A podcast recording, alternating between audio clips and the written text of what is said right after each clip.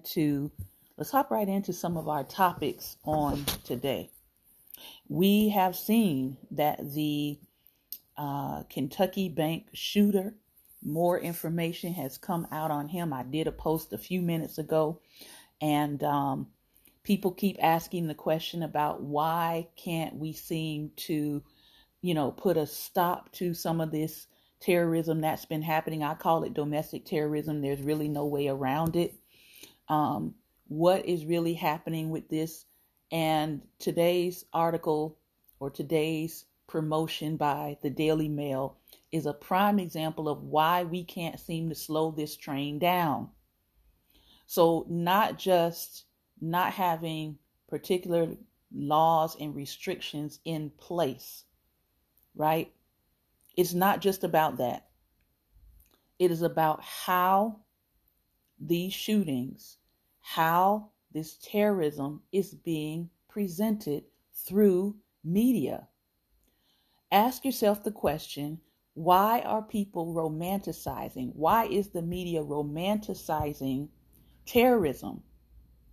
Why are they romanticizing terrorism? One more time. Why are we romanticizing terrorists? Why are we romanticizing people who are decimating families? I don't want to hear about no accomplishments from somebody who has taken the lives of five people. These people's blood is still on the ground. Their bodies are not even in the grave. And you're coming out with articles about the terrorists and how good of a person they were. Newsflash if they were good, we wouldn't have five souls taken from their families. What are we doing? What are we doing? America, Britain, UK, if I was a part of one of those families whose family members was just taken from me, and I look up and I see the Daily Mail talking about how wonderful this person who just took my family member is away from me, there would be an automatic lawsuit. Full stop. Full stop. Totally disrespectful totally shameful behavior of the Daily Mail putting out this article as if they are talking about or giving the resume of a humanitarian. Listen, don't do that. That's totally disrespectful to the families of those who are enduring pain, disbelief, shock, and horror. Totally disrespectful, right? So we have to hold media accountable, right? Mainstream media in particular. Hold these people accountable for how they are putting out these messages. Why are we, again, why are we romanticizing something that we say is horrific and we want to stop? This is not rocket science. Why are you re- romanticizing something that you say is horrific and you want to put a stop to it? We don't need anybody else trying to be a copycat because they want some kind of accolade for themselves. And the way that that was put out was absolutely unnecessary. These people have not even had time to grieve and you're putting this out. Irresponsible. I'm sorry, that's irresponsible reporting done by the Daily Mail. If you're wondering what I'm talking about, you can scroll down my timeline and you'll see what was put out by the Daily Mail as breaking news. We're making something seem heroic when it's actually terroristic. That is a problem in and of itself. Black Women's History Month. Shout out Again, this is something that's on my page. You can scroll and read a little bit more about it. Shout out to Lavinia Perkins, who in 1980 convinced the company Mattel to let her create the first black Barbie. Now, if you grew up like me, I'm a 70s baby, I'm Gen X, I believe. These days, some of us are called Xennials, Gen X, I don't know. They got a name for everything, right? But when in the 1970s, the late 1970s, there were no black Barbies. I wanted a Barbie doll. My mother said, You're not getting a Barbie doll until they make a black one. Now, did I understand that? Absolutely not. I absolutely did not understand that comment.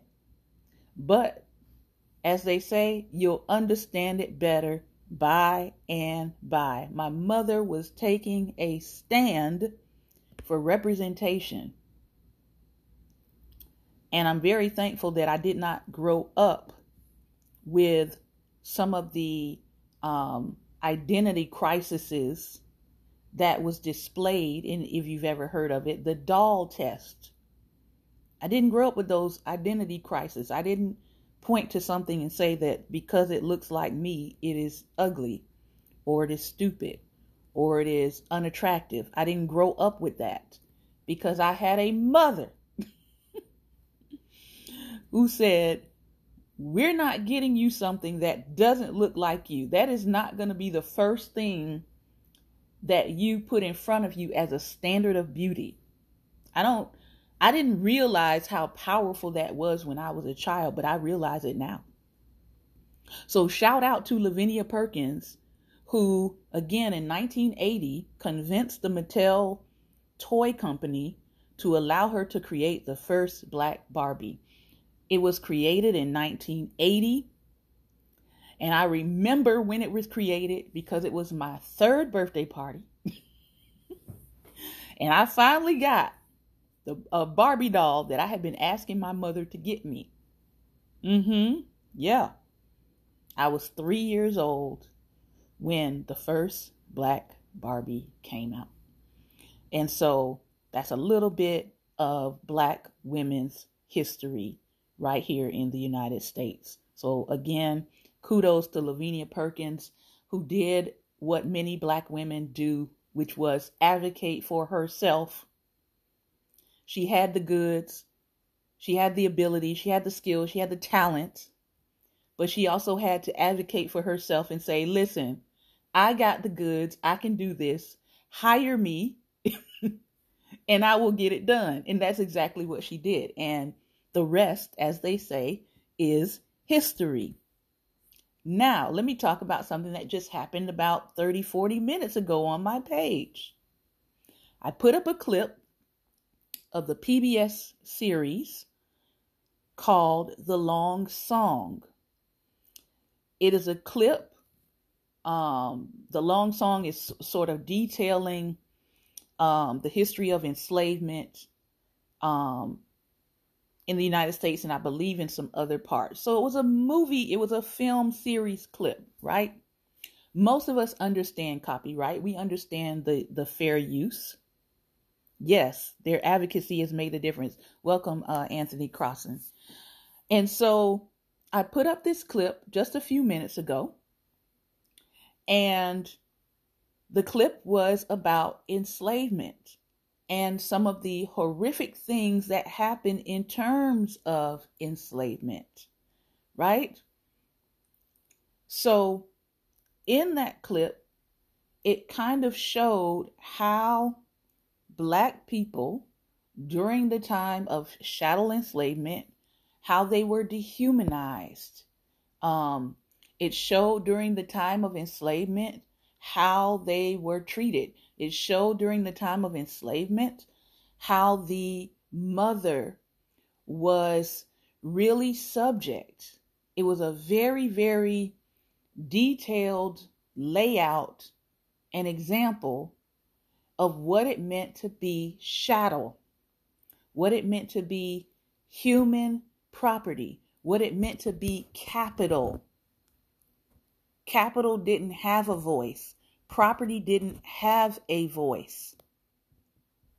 And what it meant to breed more children into a system of perpetual enslavement and then be treated as if you don't have feelings for the children that you brought into perpetual enslavement. And it really highlighted and demonstrated what psychologists sometimes call uninvolved parenting or detached parenting.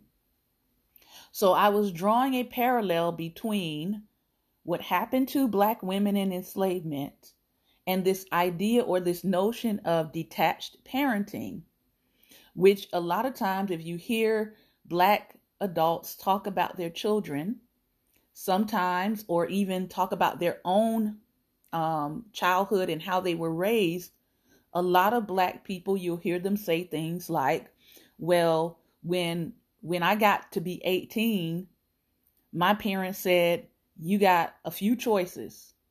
You're going to go to college or you're going to go to the military, but you're not to stay in this house. You're to get out of here at 18.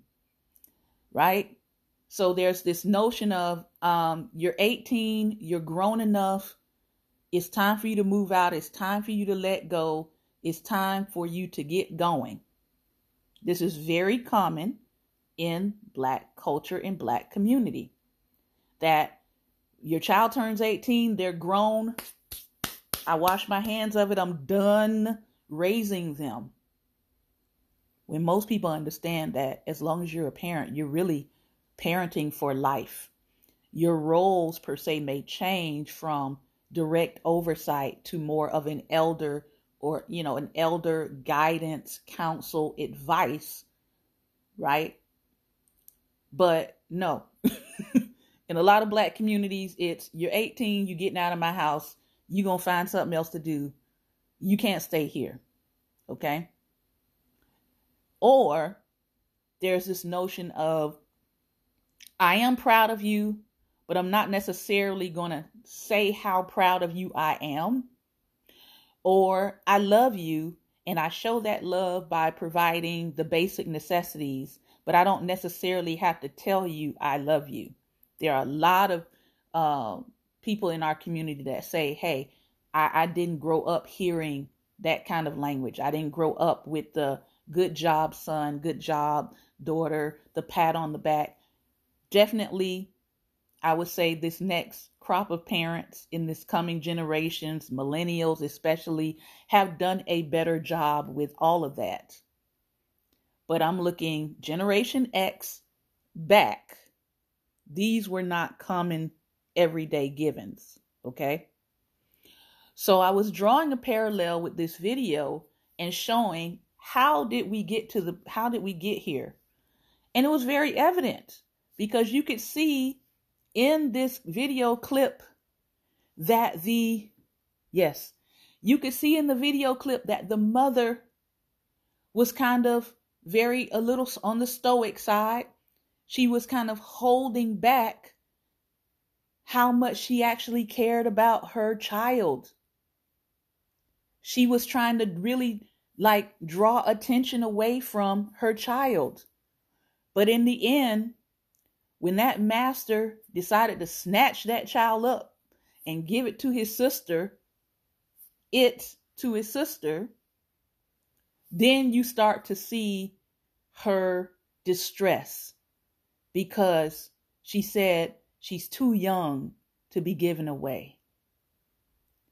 And so when we look at what has happened to Black people here in the United States, and when we look at a very white system of psychology and theory and terminology. Yes, I do side eye some of these theoretical terms for what is happening with parents, especially black parents, because there seems to be a lack of acknowledgement of who created these things in the first place.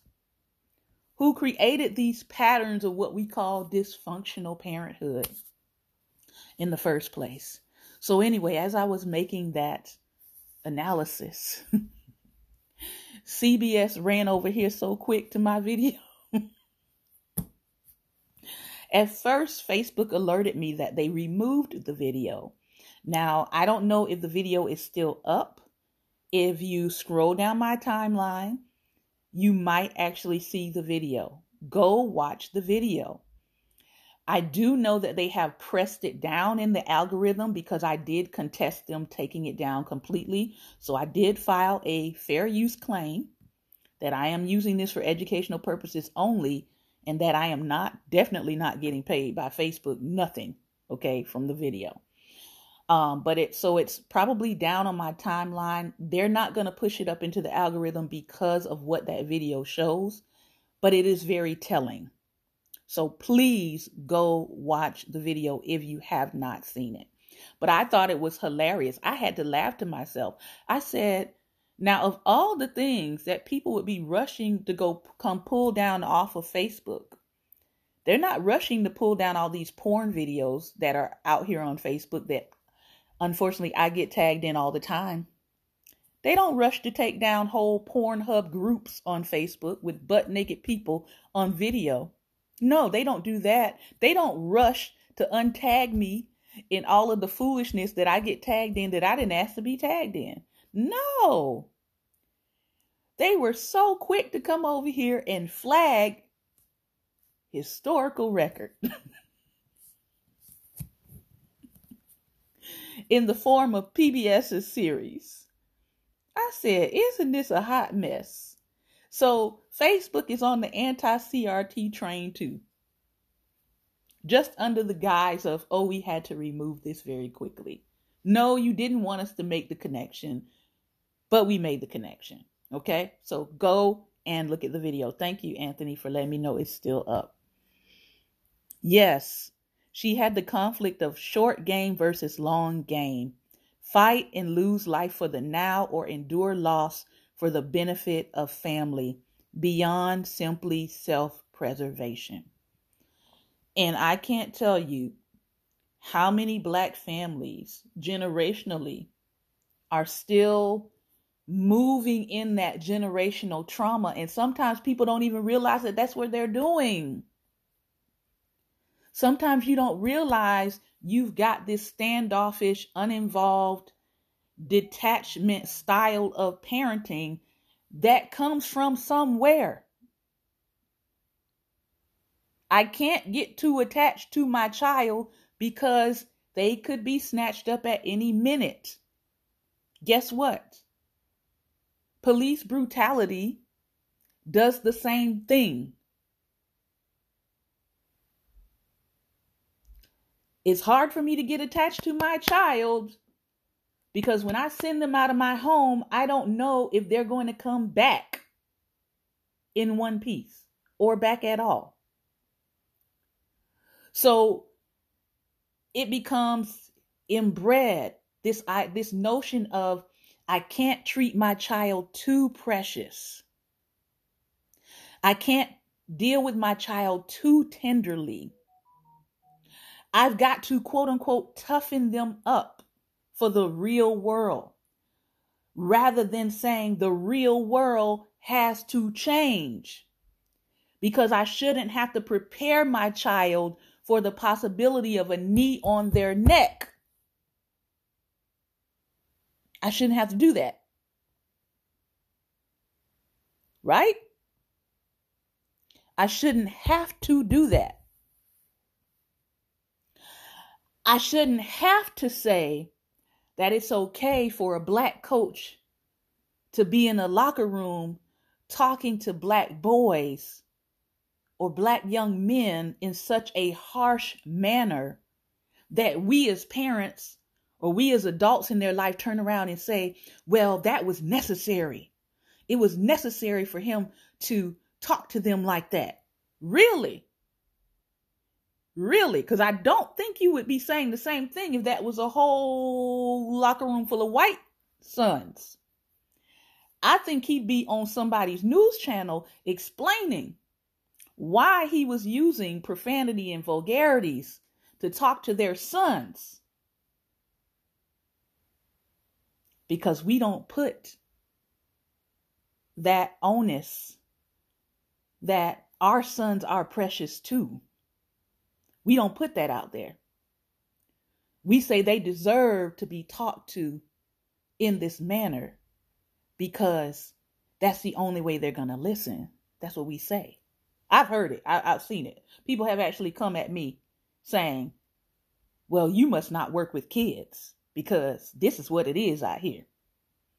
I'm like, Well, I'm sorry, but sorry to bust your bubble there, but I've been working with children for 23 years from all walks of life neurodivergent, from governors and representatives' kids, all the way down to little Pookie in the hood. I've taught them all on the spectrum. And guess what? Not one time have I ever had to use language that was vulgar or profane to get their attention or for them to take me seriously. Not once have I had to cuss at them, yell at them, scream at them, or get in their face like they're hard of hearing. So we have to ask ourselves, where does that come from? Because it don't come from us. It's learned behavior. And if you're a parent, you can unlearn it. It's really that simple. And when you are a parent and you unlearn those behaviors, then guess what? When you see other people enacting those behaviors on your child, you're going to think twice. Because you're going to recognize wait a minute, my child can hear. they can hear. They can understand. I was explaining to someone again. This is another video on my page. Little girl, probably maybe three, four, maybe. And she's explaining how she doesn't have to listen to certain things because people don't listen to her when she's talking. Right? And one of my commentators said, oh, well, you know, she's probably repeating what she's heard somewhere. Okay, let's go with that even if she is repeating what she's heard somewhere, she's repeating it in context, which means she understands exactly what that conversation was about. It was about you want me to listen to you, but when I'm talking, you don't listen to me. And you know where that comes from? It comes from something called childism. Childism is when we don't treat children like people, like fully grown human beings. I didn't say fully grown in their decision making or their mindset, but we don't treat them like full people who have rights too, who have emotions too. And when you don't treat children like little people who will grow up to be big people, as Tupac said, the hate you give little infants F's everybody over. Thug life, right? So, this whole notion of I can't treat my child as the precious gift that they are to me that comes from somewhere. It's not our culture. It's not our culture.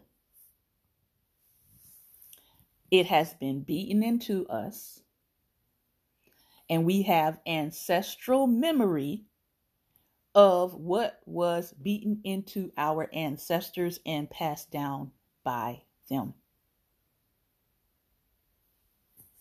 Okay? It's not our culture. And I need us to stop claiming stuff as our culture when it is the outworkings of trauma. it's the outworking of trauma. So once we start separating what is trauma from what is true, we can get somewhere. I can say this is this is come into my culture through the means of trauma. It's not true about who we are as a people, but it has entered into our lineage because of the trauma and abuse and things that we have endured as a people. Good news now, good news. Tennessee Representative Justin, one of the Tennessee representatives, has been reinstated. That is good news, but they must keep going, right? They must keep going until the other representative is reinstated, and they must continue to keep going until those who pulled the foolishness and the shenanigans are voted out. Now, one thing I do want to say is shout out to Generation Z because they are not with the mess. they are not with the foolishness. Ooh. Hey, I got to give it to Generation Z. They are standing up.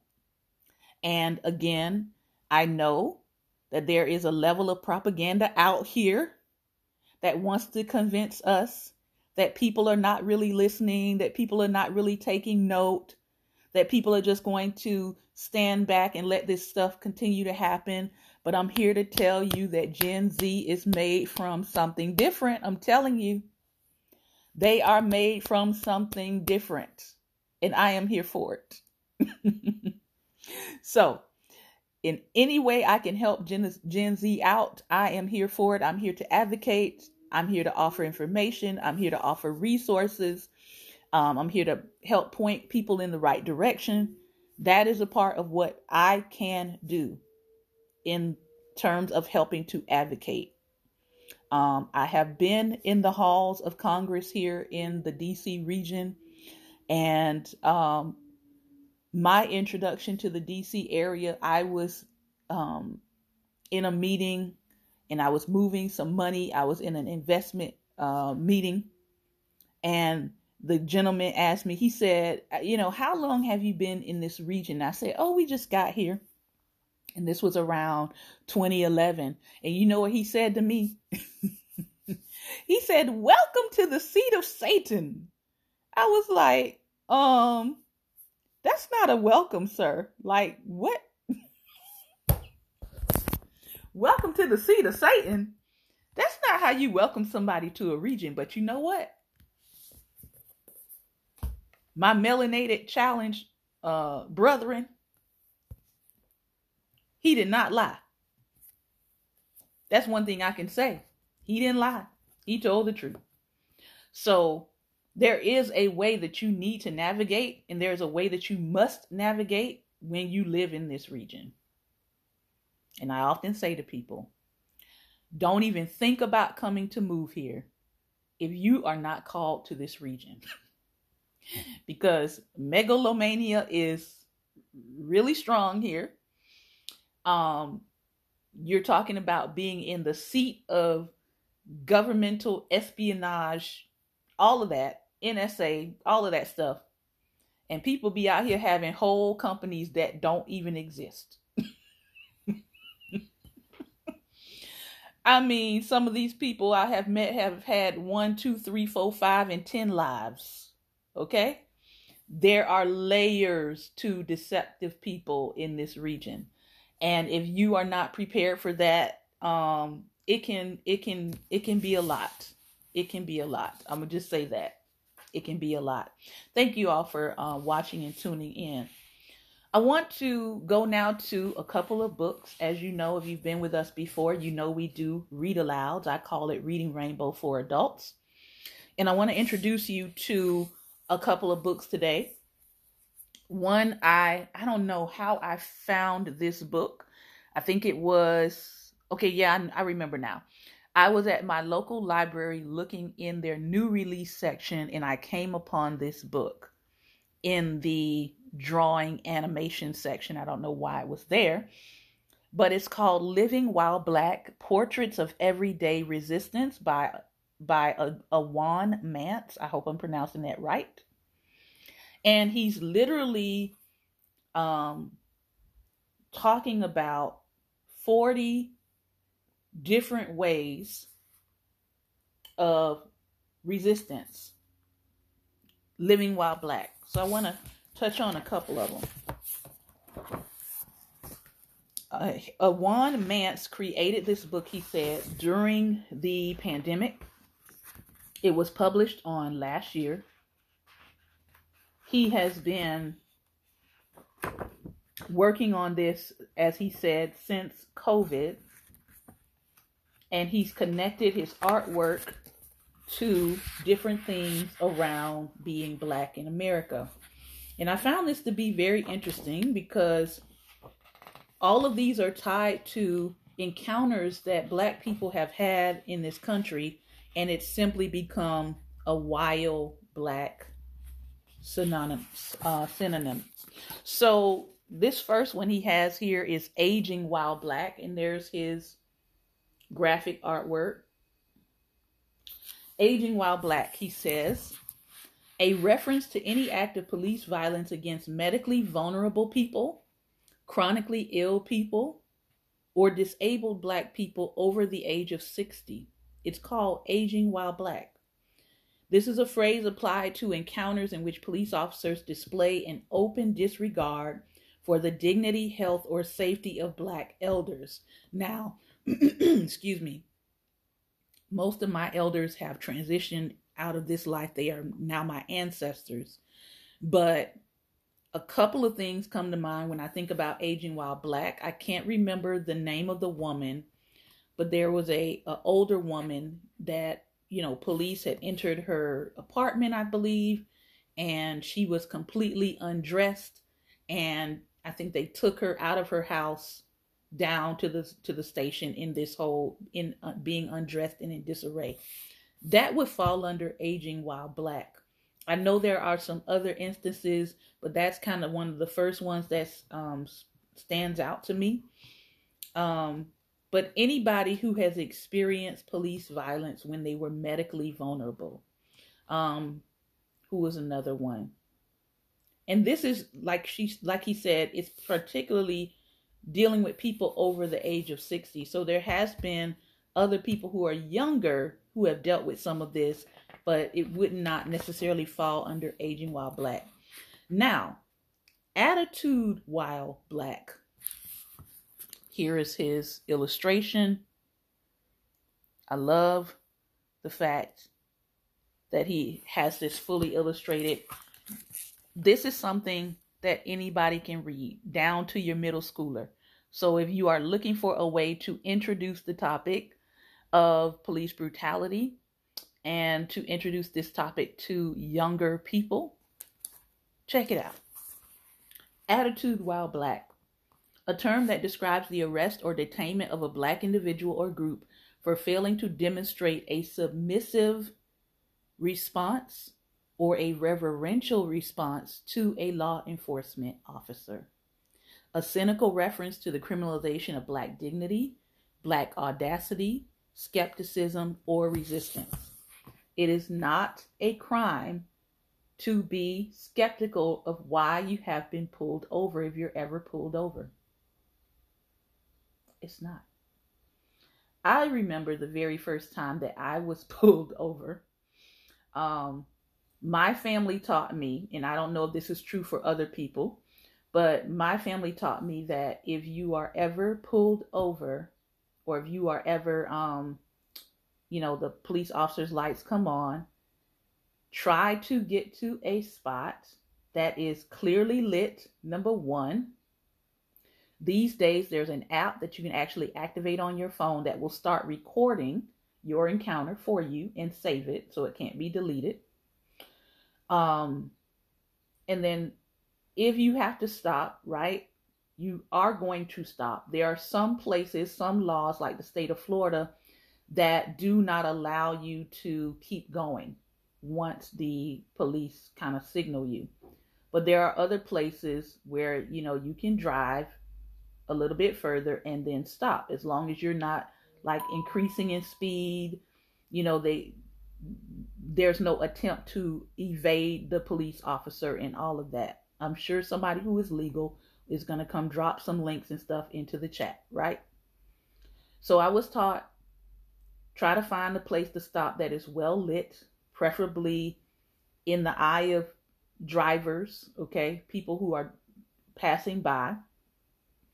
Or try to, if not that, try to stop at a place that has cameras outside of the officer's dash um, dash cam and his body cam. So stopping at a place like, you know, a restaurant, parking lot, um, a gas station. Gas stations tend to have cameras that point to, you know, your your um, fill up area. So that's what I did. um, I saw the lights. It was like six o'clock in the morning. I saw the lights behind me. I was like, if anybody knows me, I'm like the slowest driver in the world. So I wasn't speeding. And I was like, why is this person? I was scratching my head like, why is this person pulling me over? So I drove a little further and I saw Dunkin' Donuts and I pulled into the Dunkin' Donuts and I could see that there was a camera right on the outside that was looking at my car while I um, stopped. Officer pulls up. He jumps out of his car and he's rushing to my window and he's yelling at me. Why didn't you stop when you saw my lights come on? Um, sir, I just I pulled over to a well-lit place. That's all I said. What are you doing out this time of morning? Um, I'm a school teacher.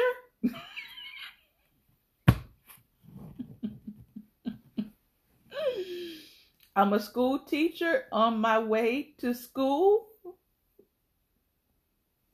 to see about my students and I'm planning a lesson and I'm about to be late for that lesson planning. And immediately his entire demeanor changed. Well, I just want you to know that you need to slow down. I'm like, sir, I'm thinking to myself, I didn't respond. I had my hands where he could see them. And I'm thinking to myself, it is 6:20 in the morning. There is no one on the road except moi and you. I think he felt a little ashamed. I think it was the fact that I was a school teacher, which doesn't always work out, by the way, because um, some people can't stand school teachers and they have trauma around school teachers. So it could have went the other way. So he said, "Well, this is a warning. I want you to slow down." And he uttered some more curse words. And then he turned around, got back in his vehicle, and took off. Well, that little short stop cost me, you know, being on time and I was a little frazzled when I got to my school and I was a little shaken up because I'm like, did he not do what he wanted to do because there were cameras? Because back then, when this happened, there weren't body cameras. And I think the only thing that really saved me from from a worse encounter was the fact that I was parked in a well lit spot with cameras. So I didn't get an attitude with him, but he came to my window with an attitude. Now I could have fed it. I could have. I could have said, you know, listen, I'm not going. I wasn't going fast. As a matter of fact, I was driving like a little under the speed limit, if anything. But it really would have been my word against his had I not stopped in a place that was well lit with a camera. So, again, when we talk about attitude while black, I don't think people understand the ways in which black people have to adjust our own natural inclination to want to defend ourselves. Um, I don't think people take that into consideration when these kinds of encounters happen. They just think, hey, just do what they just do what they tell you and you know, you'll make it home, which is true. But I shouldn't have to cower or feel fearful when I'm encountering somebody who is paid really to serve the public. Like my tax dollars are included in that too. So, something to consider. This one has been one uh, really recently. I think more, unfortunately, of this has been happening. Banking while black. And there is the artist illustration. Banking while black. A reference to black banking customers' experience of refusal of service, denial of access to funds, or excessive requests for identification a term applied to black banking customers' subjection to false accusations of fraud by bank tellers, managers, or other employees.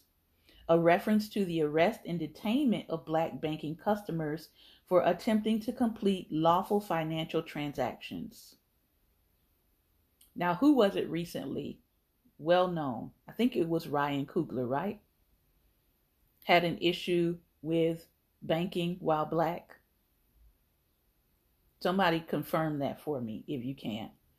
Um, I have no problem with people asking me for identification when I'm inside of a bank. I have a problem with you not asking everybody else before me and then getting to me and demanding identification while I'm at the bank. See how that works?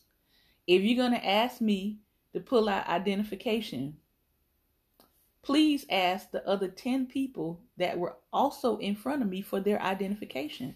When I see that you didn't do that, then I know this is not about you needing my identification.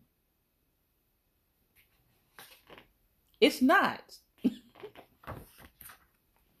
and then that's what sets black people to have an attitude with you because it's like, okay, you didn't ask any of these people for their identification. You served them just fine. But now I'm here and you want to see in a, a form of ID. I'm going to stop there because it's sad to say, but I probably almost have I have I probably almost have an example of every single one of these or just about. Because the next one is barbecuing while black. Barbecuing while black. So we'll pick up with that next time. The last book I want to share with you today, as I said, we were going to start looking at, and that is Black Women's Wellness. It is, once again, Black Women's History Month. If you are interested in a book that has some comprehensive things concerning Black women and their health and wellness, I highly recommend that you pick up a copy. So let's see what we are going to dive into today. Ooh wee. Societal stress in Black women's health, the rejection connection. This is um, a theory, this is a setup that has been created by Dr. Melanie Melody, excuse me, T. McCloud. So let's jump in and let's see if we can get to her chart here and I will show it to you. As a physician, she says, and surgeon specializing in obstetrics and, and gynecology, I have counseled, examined, treated, and operated on thousands of women of many hues black, white, Hispanic, South Asian, Indian, and other ethnicities in between. As a result of my experience, I can say with reasonable certainty that normal female or normal human females are the same anatomically, structurally, and physiologically, regardless of their race. Their hair may be a different texture and their skin a different tone, but their inner workings are the same when normal. So if the structure and function are the same, why are the healthcare outcomes terribly different in many cases? Why do black women still carry a poorer prognosis and higher mortality rate for many conditions that others are readily cured of in significant numbers. When I attend conferences addressing women and minority women's health or listen to leading experts in public health policy, many mention the same factors as reasons why Black people lag behind others in successful healthcare outcomes. Let me put a little asterisk there because I tried to avoid using the word minority. If you look up the word minority, it actually means inferior or insubordination to another group of people. So we are technically not the minority, we are actually the global majority. So I may, um, as I'm reading, I may substitute that in here. Many mention genetic factors. True, we are born with certain genes, and while sometimes they are a blessing, other times they are perhaps more of a burden that we must accommodate to live our best life amidst the biological hand we were dealt. Many times the go to explanation for ethnic health disparities is, quote, blacks lack access to medical services, or, quote, many lack medical insurance. I agree. Those are important and still applicable factors, but those same studies fail to report that even black women with access to medical care and services, i.e., Serena, i.e., Beyonce, i.e., Rihanna, you get the point, and those with insurance in higher education often suffer the same medical fate as those without said benefits. So, what's the issue that traverses all economic and educational lines? I suggest it is the psychosocial stressors, the microaggressions that bear a great and most enduring burden and responsibility for the ongoing, unchanging state of Black women's health. Not everything bad in the Black community is the government or someone else's fault. To bring forth a change in the history of Black women's health, there are three main things Black women can do for themselves. First, we can realign some of our priorities in the allocation of some of our expendable funds. Second, we can shift from a superwoman mentality, caring for everyone else, to one that affords us the obligation and commitment to care for ourselves. One of the things that one of my therapists said to me that has helped me to revolutionize my 2023 is it is time to take off the cape and exchange it for a robe and a crown. And when they said robe, they're not talking about, you know, the queenly robe because if you understand anything about royalty, when you put that robe on, you're still operating in a sense of authority and decision making and ruling and all of that. No, give me a bathrobe. Hashtag soft life me, please. Okay. So there is a time and a place for everything. But we do need to have a further commitment to care for ourselves. And third, we black women must release historic barriers, distrust of doctors. That means I got to first find a doctor I can trust. I'm in the midst of changing some doctors right now because they have proven to be untrustworthy. I could not trust you during the C19. I could not trust them. I could not trust them. I trusted what my divine creator told me to stay alive, and thankfully, I'm still alive because I trusted him because they were not trustworthy. And they had to come back and apologize and say, We should have listened to you. Hashtag believe black women. Hashtag believe black women the first time. believe black women. Okay? Had I listened to them, I'd be in a different position. But thankfully, I'm not. So, yes, it is a historic barrier to distrust doctors. But it's not like they have not given us a reason. okay? So, help us with this barrier by being trustworthy. We must release that barrier and the barrier of solely relying on family traditions in lieu of seeking a physician. I do both. I believe in science. Why? Omniscience. God is omniscience. Omniscient, root word, knowing, science, all science. Okay? So these two things are not in contradiction to each other. Unfortunately, there are people who are dishonest and don't always tell you the truth around the science that they are experimenting with. So that becomes the issue. This need was brought to the forefront with the C19 pandemic. I add that healthcare outcomes can also be greatly improved if Black women apply the same discipline to their physical health as many apply to their spiritual health or even their external aesthetics. My words. Okay? Discipline. Prior to the C19 that derailed group gatherings and fellowship, it was not unusual for many a black woman to be in church practically all day Sunday, at choir rehearsal on Tuesday, at Bible study on Wednesday, at prayer meeting on Friday, and at missionary board meetings or passing tra- out tracts or serving dinners on Saturday. Who we? Somebody don't want to hear this word. hop off now. Hop off now. That schedule happens every week of the year for millions of women. Yet many of those same women would not take one day of the year to get their preventative medical checkup. Now, she is speaking as a doctor. These are her words, not mine. Don't come at me sideways, come at Melody, okay?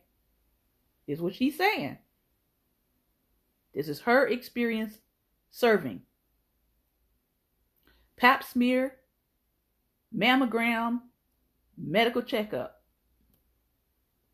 Get into them. On a side note, I'm to need somebody to invent a better way to do a pap smear. That's all I'm saying. That's all I'm saying. Just, mm, Jesus the Christ. Can somebody please work on that device? Thank you and amen. Okay? If only they would, millions of black women would could stop dying from diseases that others increasingly survive.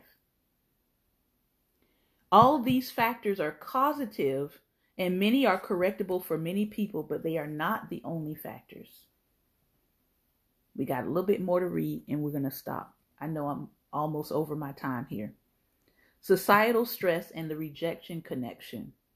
A key factor I've identified that plays a role in Black women's health is the stress caused by the constant rejection, disrespect, maligning, and misrepresentation of Black women by the media, advertisers, and some men, even some of our own Black male counterparts. How does one quantify the effect of such constant rejection that it has an effect on women's health, especially those women whose skin is darker than the brown paper bag? She calls it the rejection connection. But does science support her hypothesis?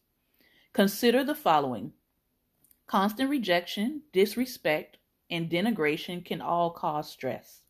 Stress causes the release of cortisol and other stress hormones in the body. High cortisol levels lead to high blood pressure, i.e., this also happens when you beat your children.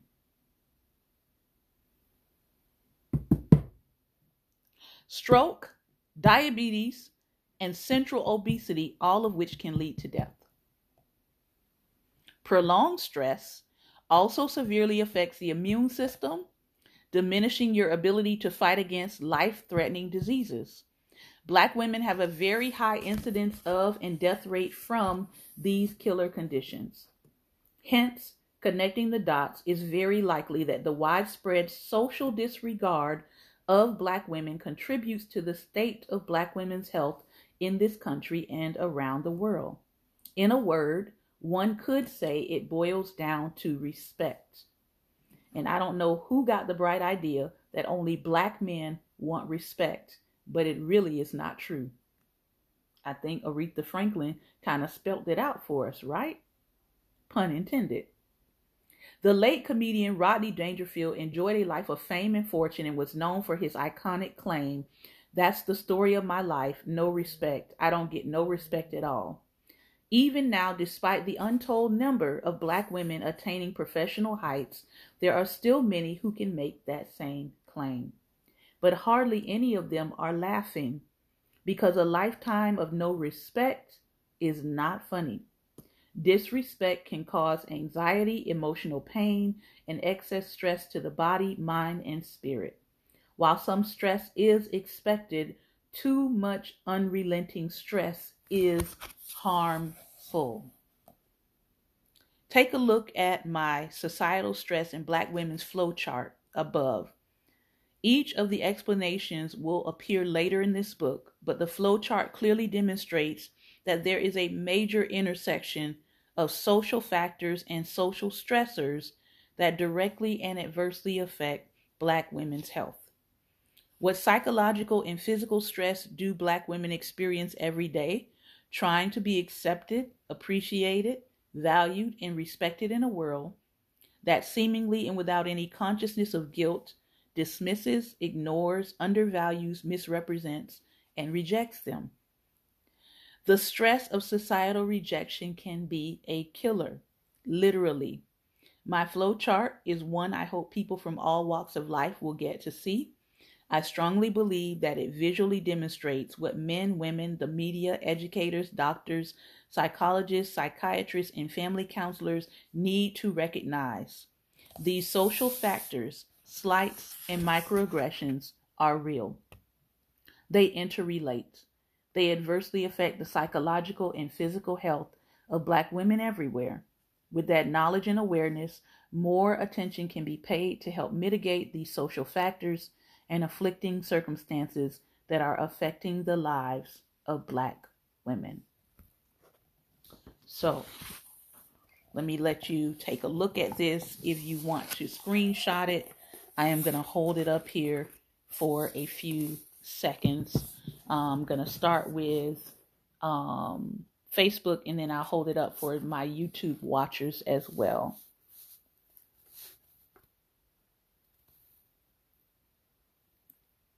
So when we come back next time, we're going to start here and um, talk about this chart. I will take a picture of it and I will also post it to Black Table Talks page. So if you want to download the image, you can. But she talks about things like colorism, things like um, what's coming out of the music community, low marriage stats, being rejected for your natural beauty, um, other black women's misbehaving, negative media images, the crab barrel mentality or syndrome, and then the constant rejection, disrespect, denigration, and anger directed towards Black women. All of that, she says, is bringing to bear a level of stress. And when that stress comes, cortisol rises, your stress hormone rises, your blood pressure rises, your risk for diabetes, stroke, obesity rises, your risk for depression rises. Your immunity goes down. Your endorphins go down. Your self esteem is lowered. And your emotional pain goes up. These are adverse effects on Black women's health that is directly affecting the death rate of Black women. So, as strong, as beautiful, as kind, as courageous, as empowering as you are, what she is saying is you got to take time to de stress. You have to take time to care for yourself. You have to take time to love on yourself. You have to take time to plug into the things that rejuvenate you and bring you life and energy and positivity.